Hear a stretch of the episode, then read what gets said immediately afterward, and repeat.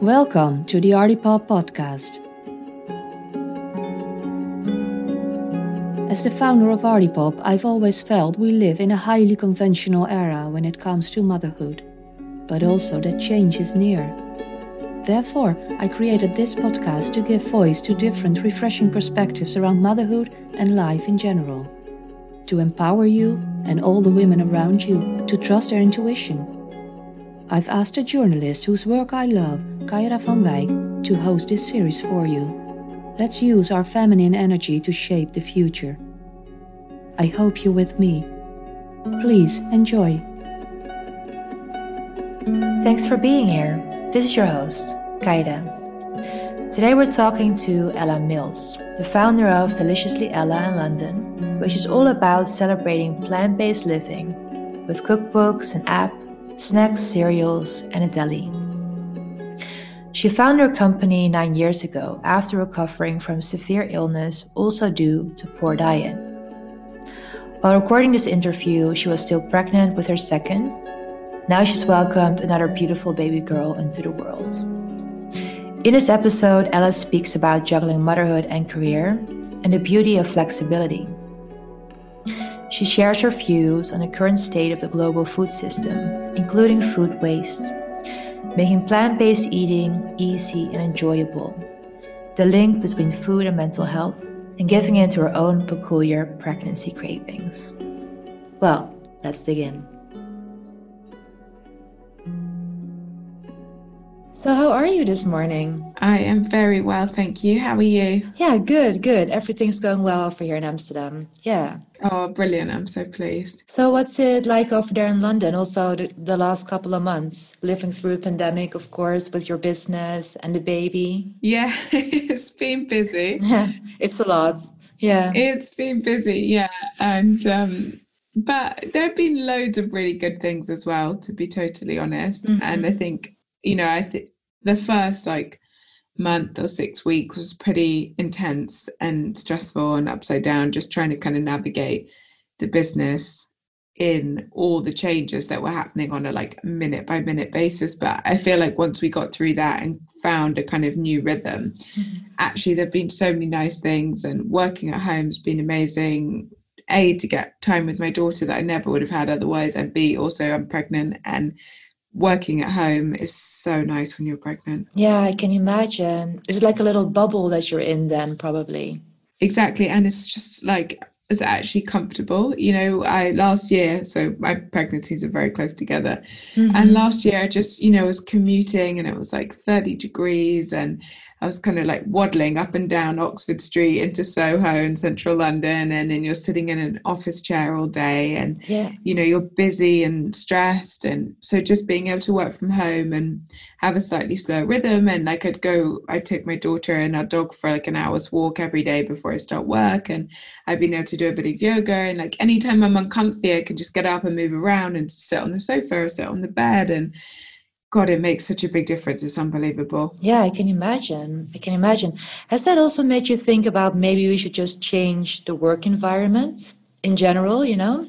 Yeah, I mean, it is an interesting one. And I think as a mum and and with pregnancy as well, it's a really it's been a really interesting time to kind of understand like new ways of doing things. I mean, I definitely miss parts of the office and you know, I think there's like a buzz and excitement and momentum and magic of when you're with other people and you're with your colleagues, and mm-hmm. there's definitely a lot in that um, that I I definitely felt we were missing. But then at the same time, there is you know, your kids change so quickly. It's unbelievable. I mean, Skye, our daughter turned one a month ago. Yeah. And the amount she's changed every single day over the last six months is just extraordinary. Mm-hmm. And I feel like I've really been able to be a part of that and I've really been able to see that and and and be with her in that. And I just I'd never ever ever would have had that experience if I was working kind of normal office hours. And you know, I went back to work really early after she was born, um, running her own business. I mean, it's certainly what what I felt I had to do. And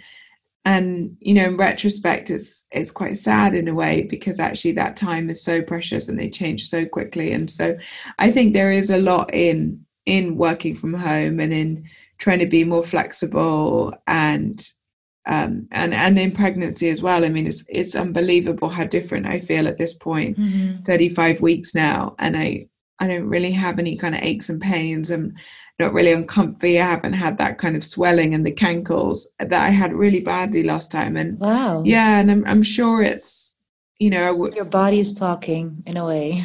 I mean, I think so, hundred percent. But it's it's such a hard thing to kind of admit in a way because I think you know as women juggling the expectations on ourselves and of other people of of a career and of motherhood is is such a complex topic that I think we all struggle with to differing extents. And so mm-hmm. it's quite hard to kind of admit actually it's much better when I take a step out. Um, because it's not necessarily what you want from from your career. So it's uh it's definitely an interesting balance to navigate. Yeah, it's definitely yeah, it's definitely interesting.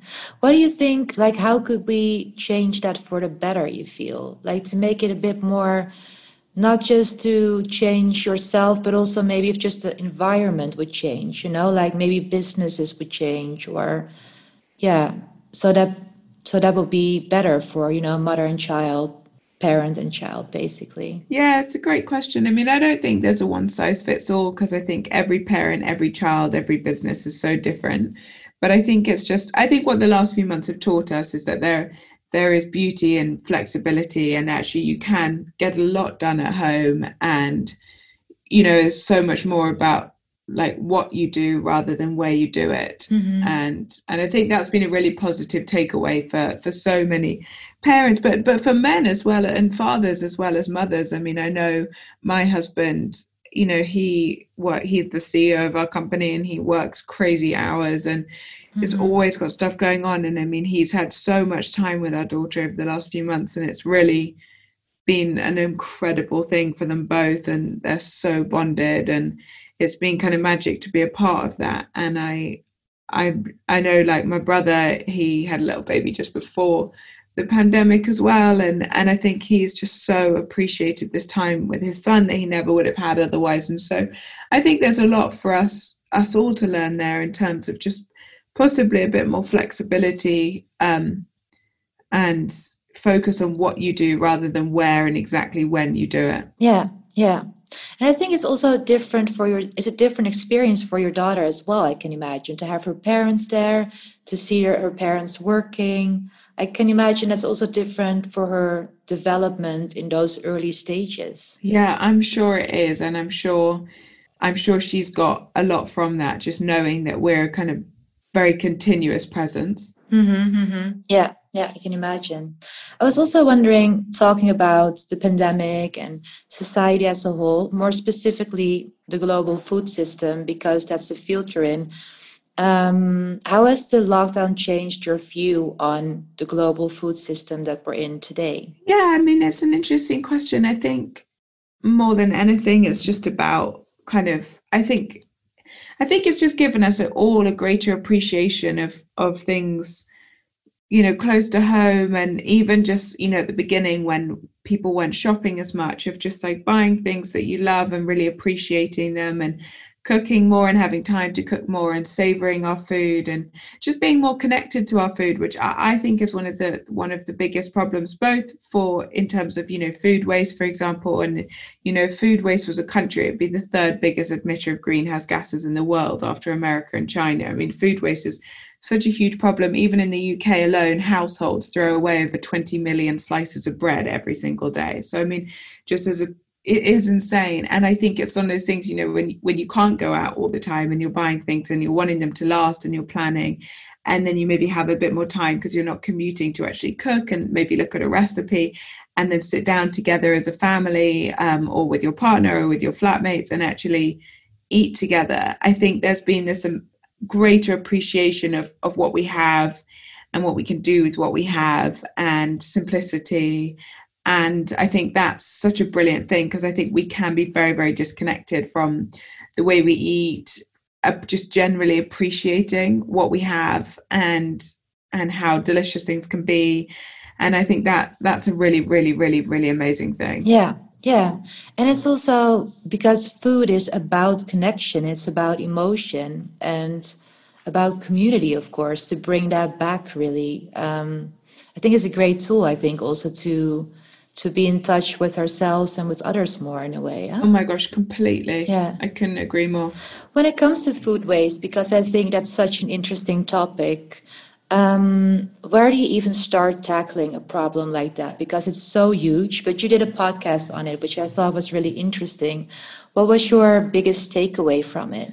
I think that actually, with so many things, you know, the world can feel incredibly overwhelming, and I, I appreciate that 100%. But with so many things, like, we actually have a lot of power as an individual and a lot that we can do and achieve as an individual. Mm-hmm. And I think we forget that sometimes. And, you know, so much food waste, for example, happens just in the home. And as I said, like in the UK alone, it's over 20 million slices of bread that households throw away every single day. I mean, that's an astonishing amount of food and an astonishing amount of money and time and resources and energy um, that just ends up in the bin. And I think it's, again, it's just, it's it's all kind of full circle. I think there's something in just kind of, you know, whenever we can, just slowing down a little bit and just being a little bit more mindful of the way that we're living, of just being slightly more conscious in the way that we consume, buying things that we truly want, that we truly care about, that we truly appreciate, and then acting accordingly with them and you know i think that that obviously extends way beyond food into what we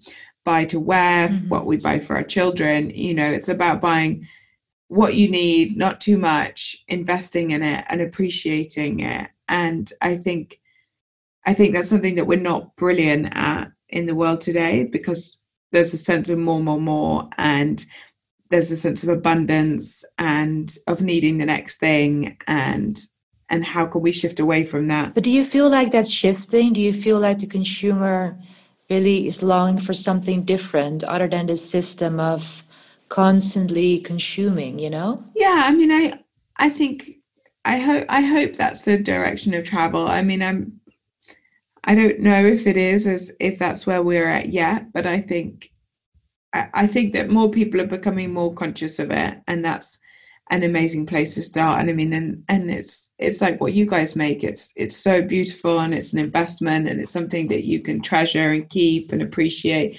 and use time and time and time and time and time again. And and you know pass on to friends or siblings. And and i think there's something amazing about that and about shifting from lots and lots and lots to investing and appreciating. And how do you actually do that with Deliciously Ella? For example, uh, when you talk about as a business with food waste, for for instance, how do you try to contribute to positive change um, in your business as well? Of course, you share all these recipes that can really help people, but maybe also, yeah, from a business point of view. Yeah, I mean, we're so keen to get people more connected with with their food and inspire people to get cooking you know i think there's this we've moved so far away from kind of an it being normal to cook every day and you know people finding it intimidating or complicated or unappealing or just one more chore. And you know i'm very keen to kind of again shift that mindset and make it something that we enjoy doing but that's also easy to do and that's something we can then share with our friends with our family with our partners and have it have it be a highlight of the day rather than just one more piece of work. And so but a big focus in that for me is about keeping it quick. It's about keeping it easy. It's about small ingredients list that can create something delicious in 15 minutes because i think that's for me very realistic for for people's lives today. And i think that's that's really important. I mean our big passion is trying to get people not to become vegans or vegetarians, but just to include a lot more plant based food in their life and to mm-hmm. appreciate that more. I mean, I know again, like in the UK, only one in four adults, one in five children manage to get their five portions of fruits and vegetables every single day, which is tiny and so far away from what we need for our health. And I'm very, very passionate about just trying to change that in any way that I can by making it more appealing, by making it easier, by making it more exciting. Yeah. Um, and and that that's really what we focus on and and then doing you know doing all the small bits that we can and you know, trying to move people away from ultra processed foods by providing alternatives that are natural. You know, we never use any artificial flavors or colors, preservatives, stabilizers, emulsifiers. It's something that that really is the kind of centerpiece of of our brand and who we are as a company. And I think it's just about giving people options and giving people alternatives and and gently trying to kind of explain why for people that are interested, which is why we do our podcast to explore all kinds of topics. As you said, there's the one on food waste, but then also on gut health and mental health and you know exercise and just to understand how all these pieces of the puzzle fit together to create a kind of 360 approach to health which which for me is really important. Obviously food is a huge part of what we do and it's a cornerstone of all of our lives really. But at the same time it you know i think when we think about our health we can get very focused on broccoli and it definitely extends you know beyond our vegetables. Mm-hmm. Yes, of course. Are there actually certain foods that you feel a lot of people think are very healthy, but actually they're not? Maybe even people are pretty educated when it comes to health, that you're like, no, that's actually kind of harmful for your health, really, or the environment.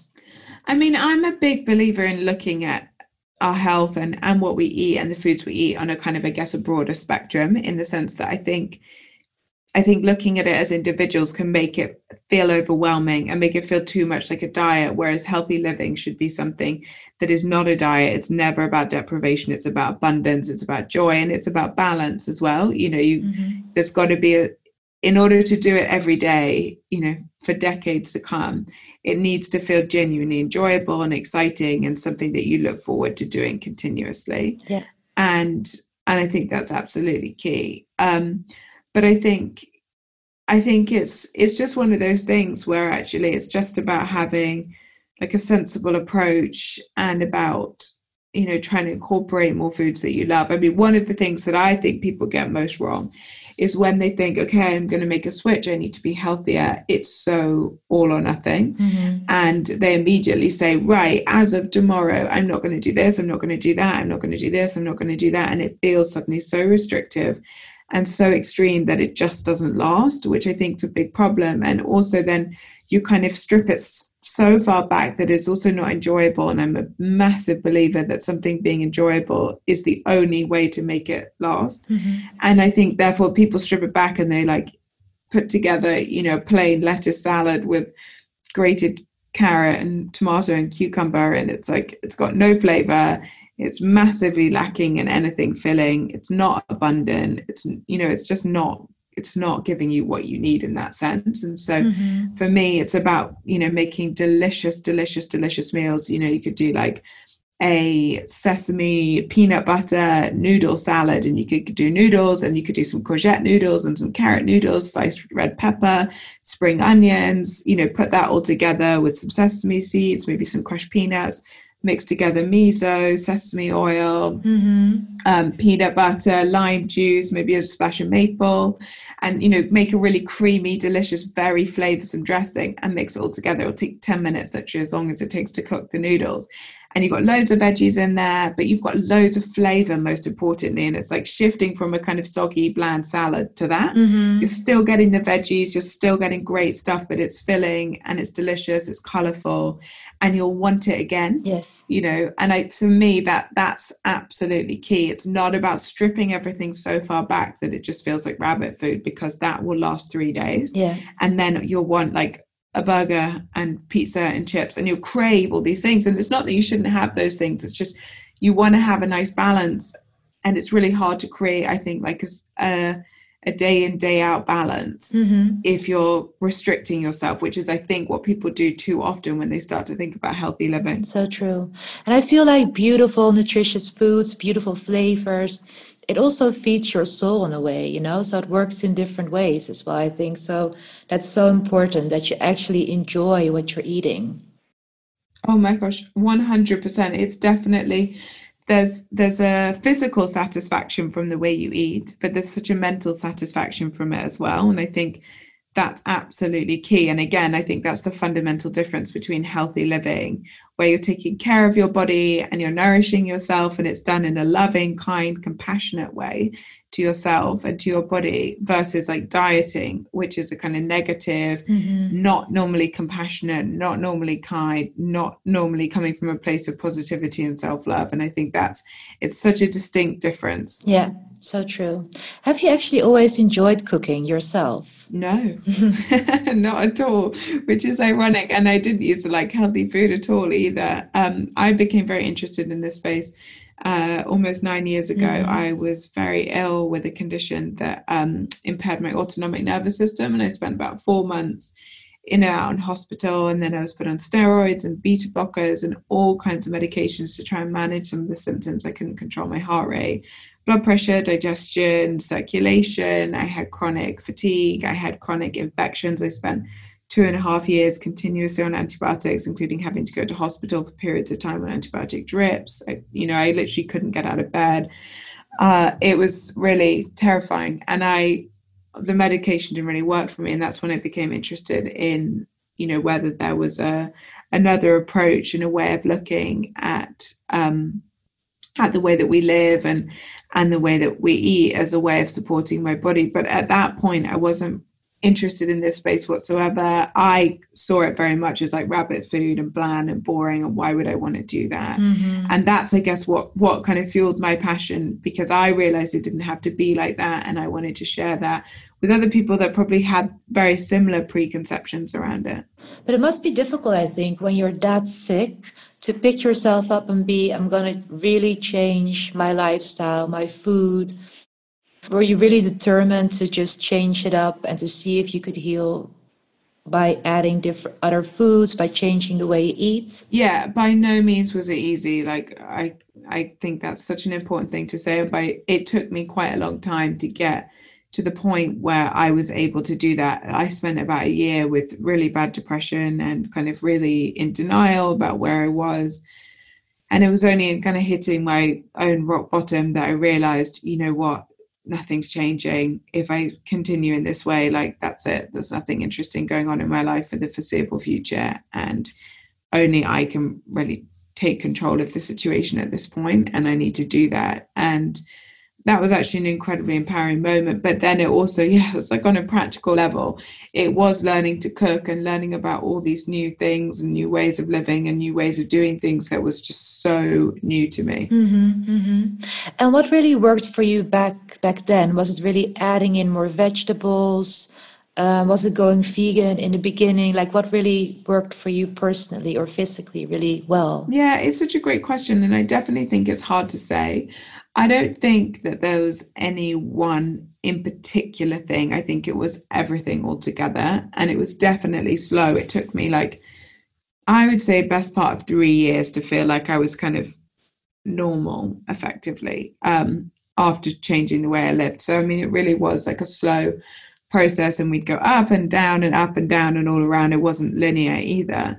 But I think it was I completely changed my diet. And I don't think it was specifically about becoming vegan. I think that's a very personal choice, but it was, I think it was about the, my meals being focused on fresh, whole foods, you know, loads of fruits and vegetables, mm-hmm. beans, pulses, you know, ingredients that were so vitamin and nutrient rich and that, you know, did so much for the body and then at the same time learning about meditation learning about yoga learning about also just like compassion for yourself and just a new way of thinking about the world and a kind of much more mindful way of living. And then i started working with a nutritionist who really really helped me with my gut health and especially after so long on antibiotics that made a humongous difference and really really really really helped. And so i think it was everything all together that really kind of made all the difference.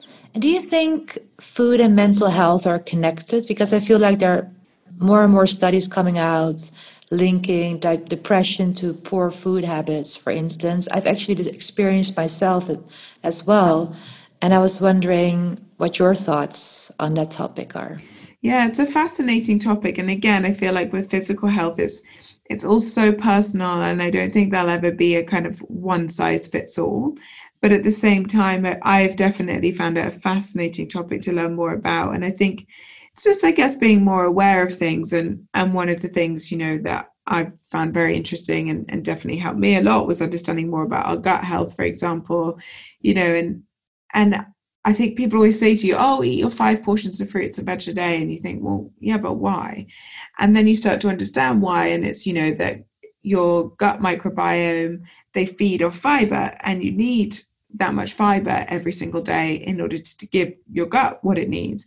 And your gut is directly linked to your brain via the gut brain axis and you know the majority of your serotonin which is you know the hormone that has a big impact on your happiness is made in your gut. And so you just start to understand how basically every part of your body is interconnected. And actually the more i started to understand about biology and nutrition nutritional therapy as well is that you know your your body, the cells in your body are made up of what you eat. Mm-hmm. And so it all starts to make sense when you put it all together that actually all these things, everything is interconnected to, to various extents. And so you kind of got to look after yourself as a whole. Mm-hmm. Yeah, yeah. But you know, again, that's that's so much easier said than done. You know, when you're in a difficult place, and I relate to this hundred percent. You know, if anyone had told me you know, when I was very, very ill, that like, um, you know, oh, just change your diet, you'll be fine. You know, that would have been mm-hmm. so frustrating. And, yeah. you know, I, I really do appreciate that. And as I said, it's also very nuanced and it's very different for everyone. And, you know, it's, it's certainly incredibly complex, I, I think, but it's just, I think it's just it's interesting just to start to understand the connection between all the various parts of your body. Yeah, totally, totally. But it's really interesting, I think, because I, I think a lot of people who deal with this depression, for instance, it's like um, they seek out foods to kind of make themselves feel better.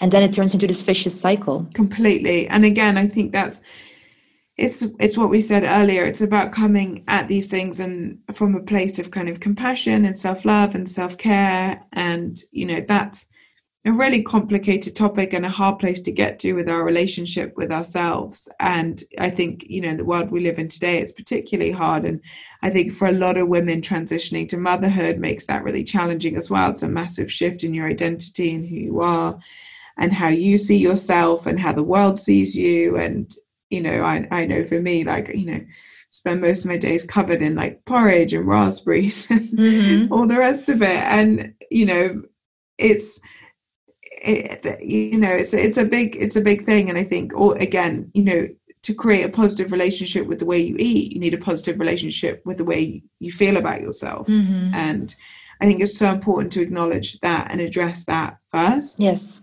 You probably get this question from moms a lot and i can imagine it's kind of a tricky question because it's so personal really um, what would you recommend someone eating while pregnant, or maybe what to add? You know, what what would be really beneficial foods while you're pregnant?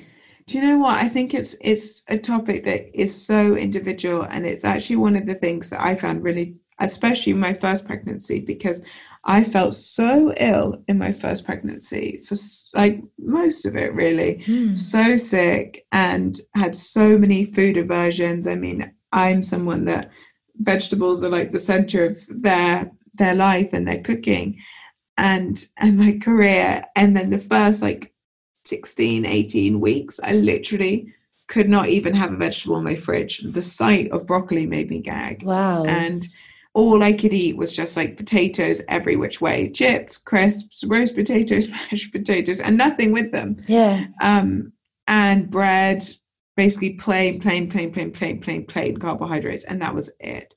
And I remember one night being like, "Oh my gosh, I have not eaten anything green in weeks. I feel guilty about this," mm-hmm. you know, which I think is very common with mums. And then I tried to make like just a simple kind of green soup with like peas and potatoes and broccoli and things.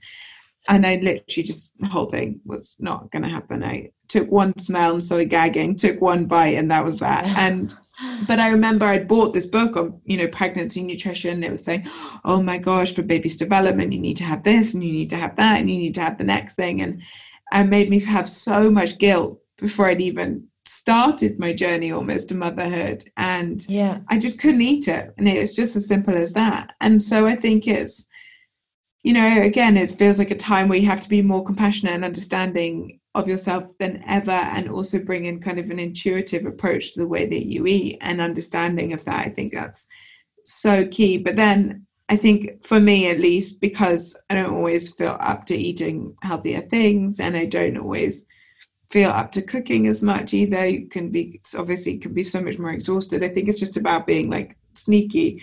And so it's things like i'll try and make a smoothie every day. Love fruit smoothies at the moment. The baby seems to crave them. And so I'll do like frozen banana and frozen blueberries frozen raspberries maybe a bit of frozen mango. But into into that I can also put um, spinach and then I'll put some nut butter and I can put chia seeds and I can put hemp seeds and I can put all those sorts of ingredients in that are full of amazing nutrients and, and vitamins and minerals. And but they don't really taste of anything. And i'm basically just having like a banana berry smoothie. And it takes two seconds to do but i've given then it's kind of like, well, whatever happens in the rest of the day happens. But I've had like several portions of fruits and veg. I've had great plant protein, omegas, all kinds of things. Mm-hmm. And so for me, that that's a massive help. Is just trying to like find a few easy little things like that that you can do every day in a couple of minutes that you know is just giving you like a good foundation. And, and during that first pregnancy, did it actually work for you to just give in to your cravings and try to not feel guilty about it, but just yeah be intuitive about it.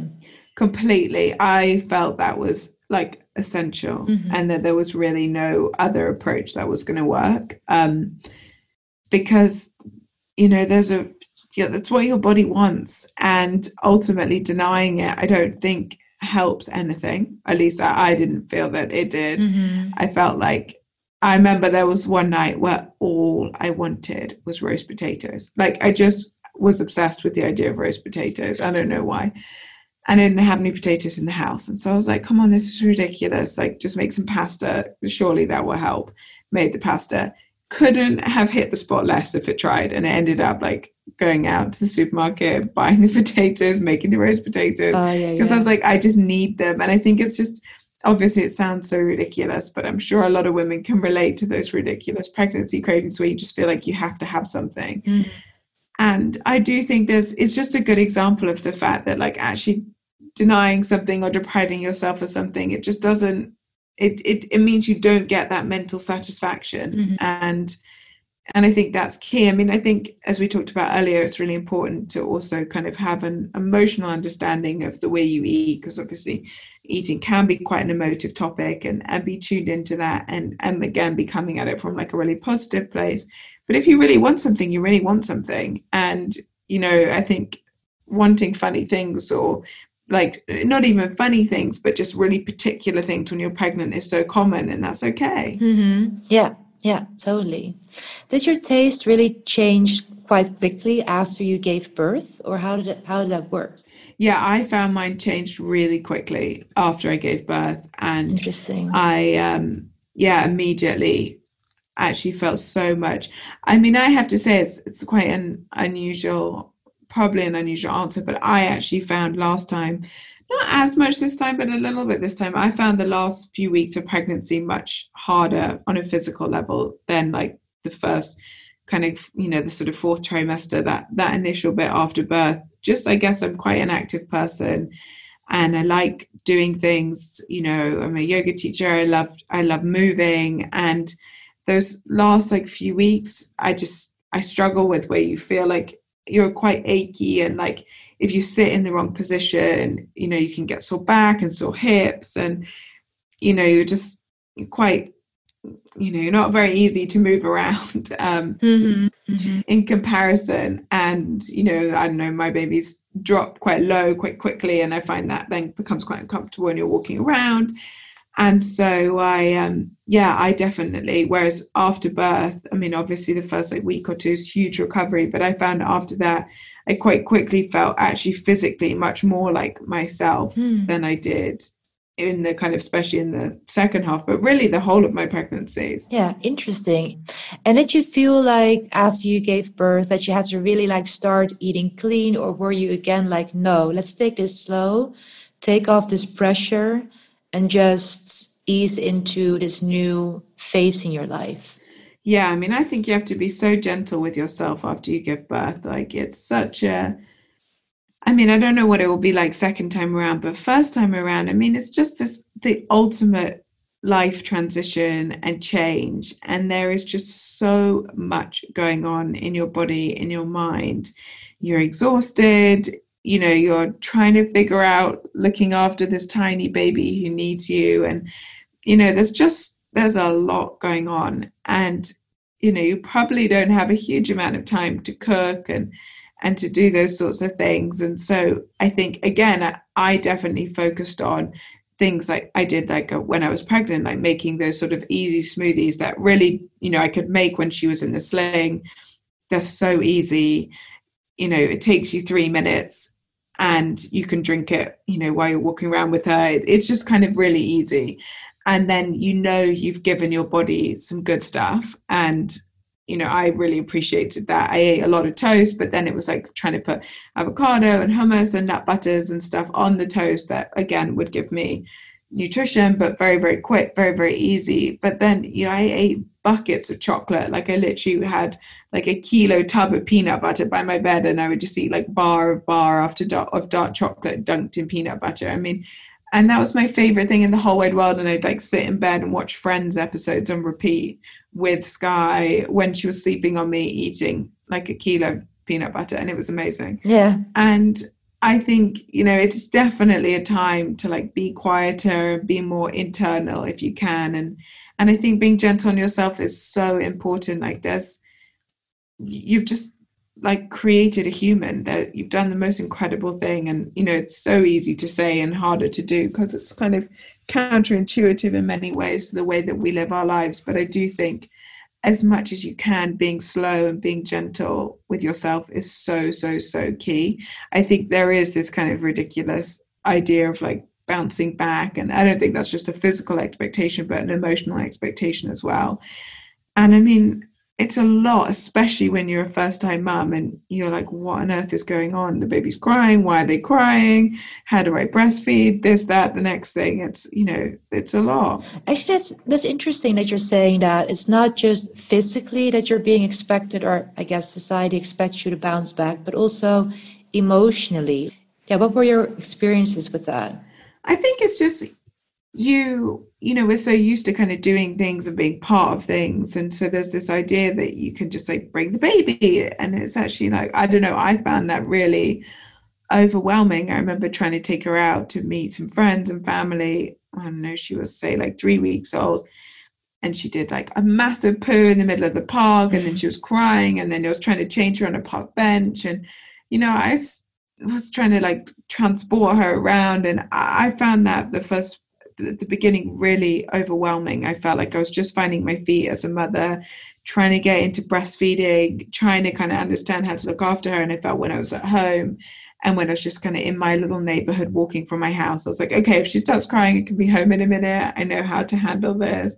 I know what to do. And, but I found like being out and about quite overwhelming to begin with. And I, you know, and I think people always want to come and visit, which is so nice, but you just you can be so tired and you know you never know when might be a good moment for you to like get some time to sleep or to rest or to take a shower or to take a bath because you have no idea what your baby's going to be doing at any given time. Like you have to take each minute as it comes in those first couple of months i think. And so I just think it's about giving yourself. I definitely found it was about giving myself the space for that because when I had the space for that, I loved it.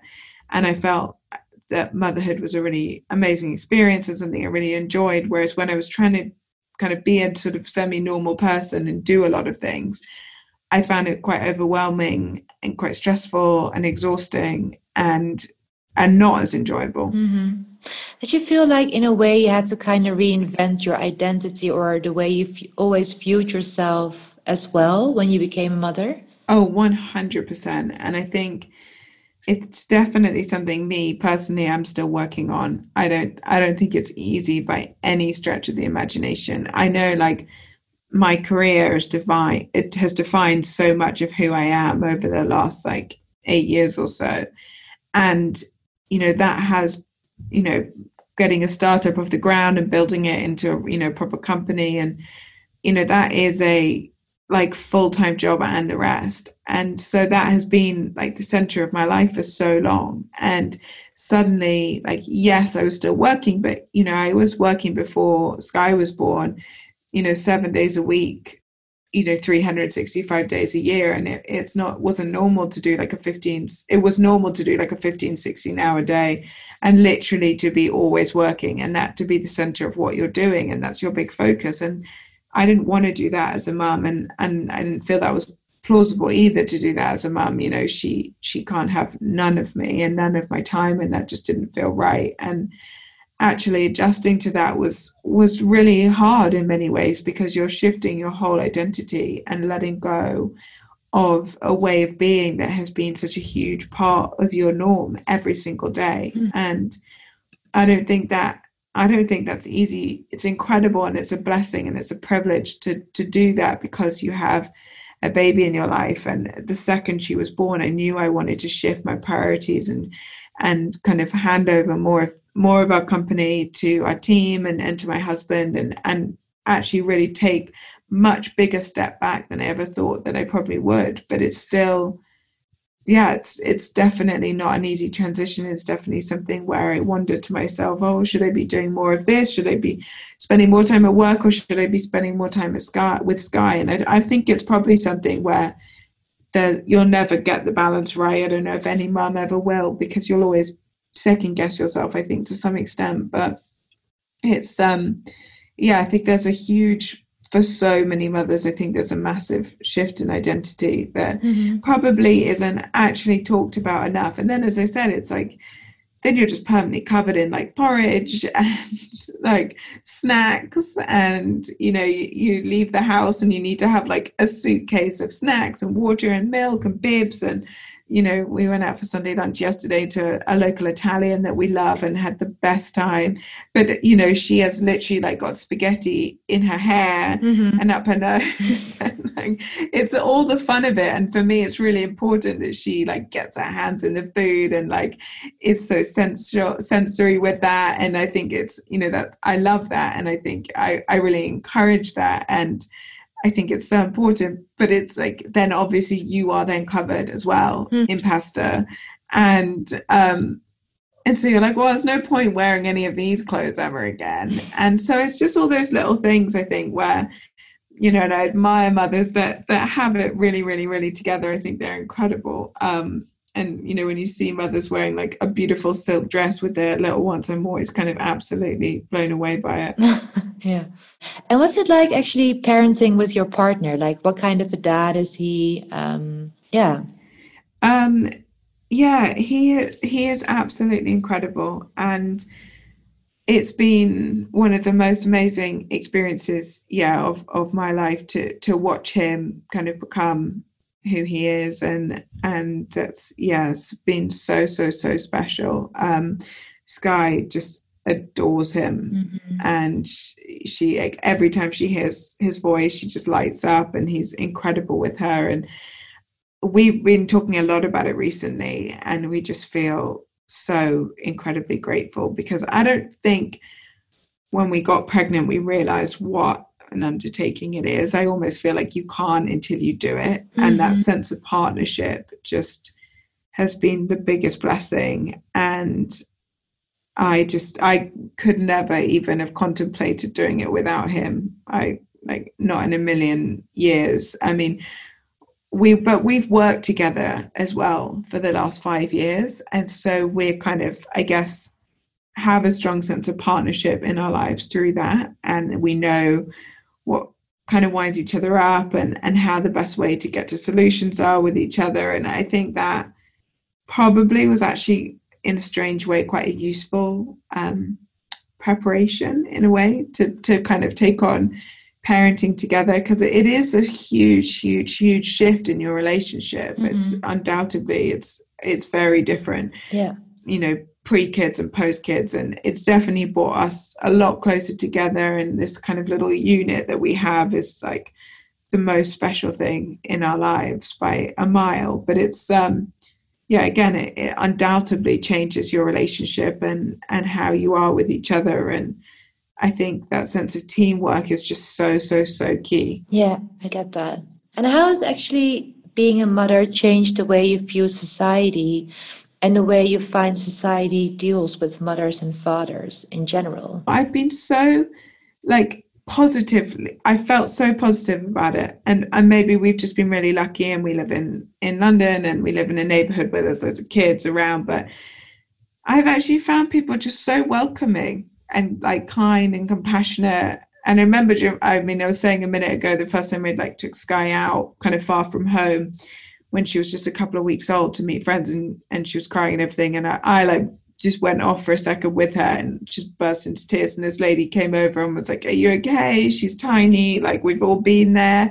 Can I help you? Do you have everything you need? And, and I, I was really struck by that. But I've definitely found people so quick to help, so kind of friendly. Like, I find, you know, going to like local coffee shops and stuff, people are so nice with Skye and so friendly and so welcoming.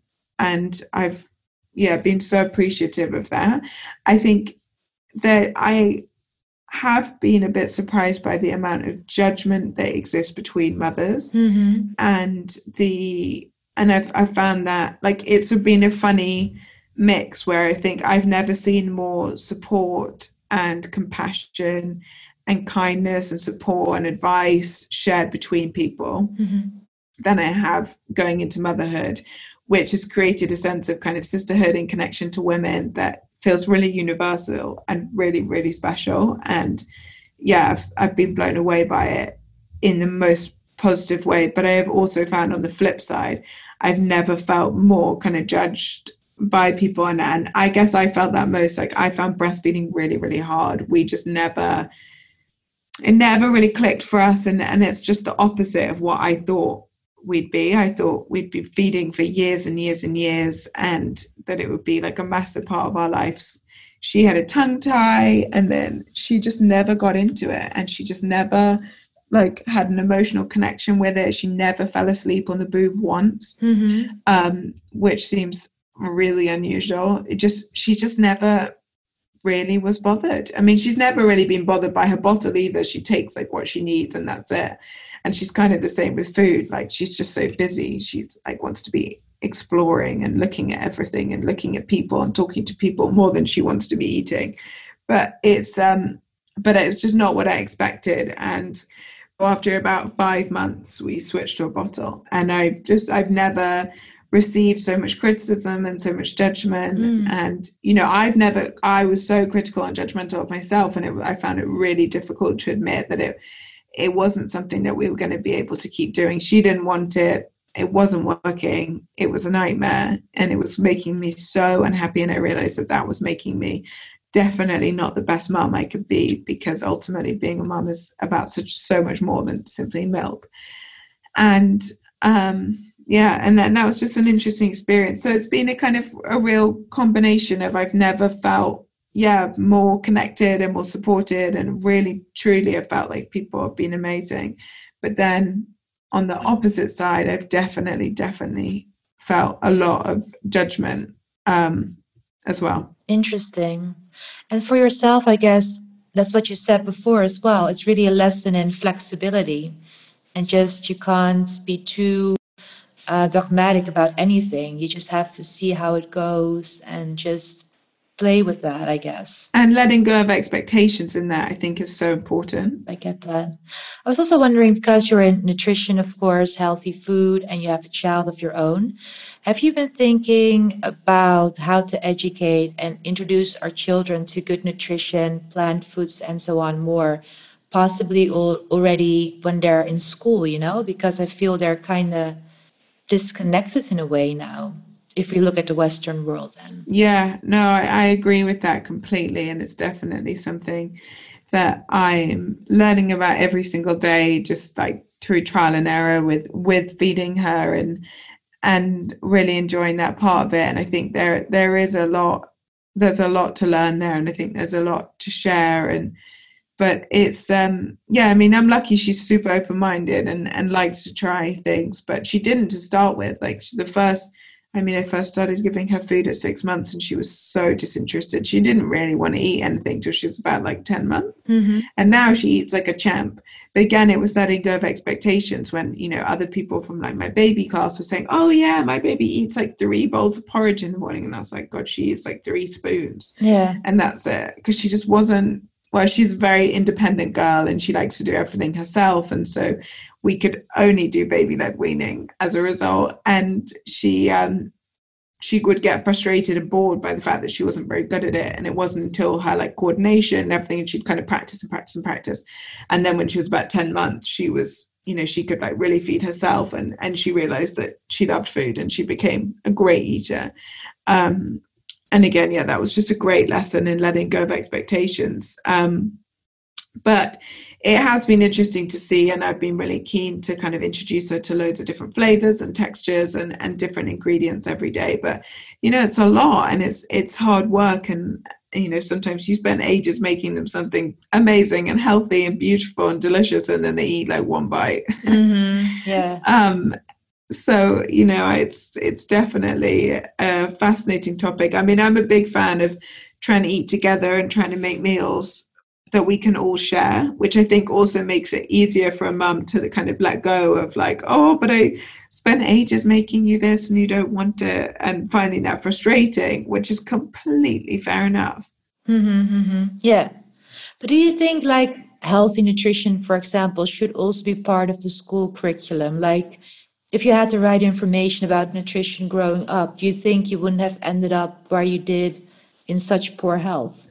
I mean, I don't think so because I don't think that's necessarily specifically what what the diagnosis was linked to. But yeah, I mean, I think again, it comes really back to what we were talking about right at the beginning, which is about connection to what we eat.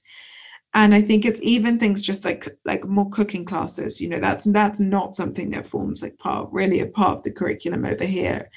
And you know, how are you going to appreciate your food and what things taste like if you don't cook and you don't cook with the raw ingredients and you don't know that much about them? And so I think it's just again about taking it back and trying to get our kids connected with what they eat and understanding what they eat and trying to appreciate it. And I think that's something that we could do so much more of as a society. And I think would make a humongous difference. Mm-hmm. Yeah, that they can really see also where the food comes from. I feel, you know, probably make a big change in their minds as well if if they can, uh, if they know where it comes from, what they put on their plate, to be more aware of it. Really, completely. I feel like you were one of the first to really make plant-based more accessible to a larger audience in UK, in Europe as well. Um, and I was wondering, because it was fairly new when you started, were you met with some skepticism in the beginning as well? And how did you handle that?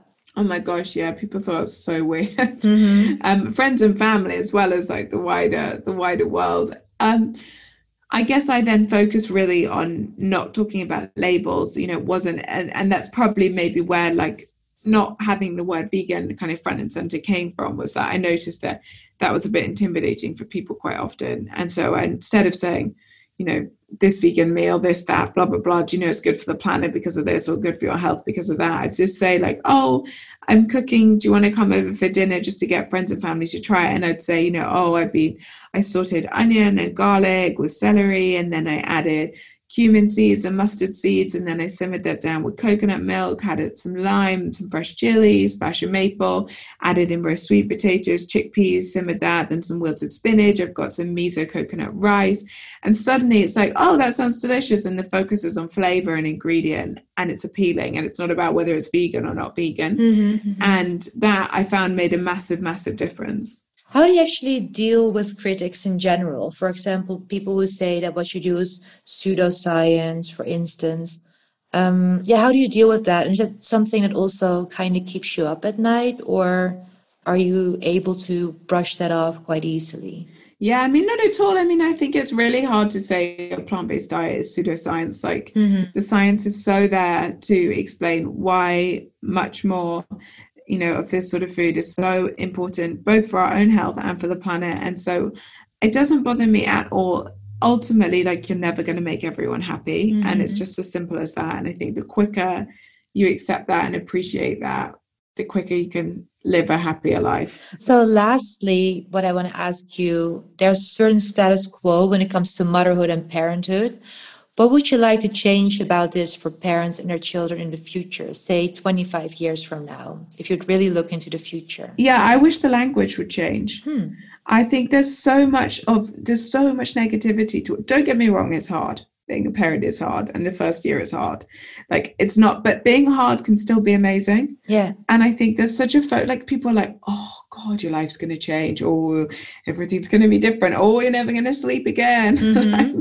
you know there's just you're met with so much negativity about pregnancy about birth about having kids and people just make oh my god you're going to have two under 14 months. Oh my god. Mm-hmm. and you just sort of think well yeah it's been hard. Don't get me wrong it's been hard and it's been a learning curve but it's been the most enriching positive incredible bonding experience i've also ever had in my life. And so it's like I just wish the language would change because I think there's uh, so much negativity around, oh, this is going to be a nightmare, that's going to be a nightmare, or just wait until this. And it's just like, oh, you know, let's, if we come at it from a more positive perspective, we'll probably all enjoy it more. Yeah, that makes total sense. I totally get that. Yeah, beautiful, beautiful. Well, thank you so, so much for your time. It was really lovely talking to you. It's such a pleasure. Thank you for having me. Have a lovely, lovely day. You too. Thank you. Bye. Bye. Thanks so much for tuning in. If you'd like to know more about Anna's idea of the new motherhood, head on over to the pilot episode where she explains more about this. Please hit subscribe if you'd like to be notified when a new episode is up. Also, we'd be very happy to get your feedback and possibly suggestions for new topics or interviewees. Hope this episode informed, inspired, opened up your mind in some way. Until next time.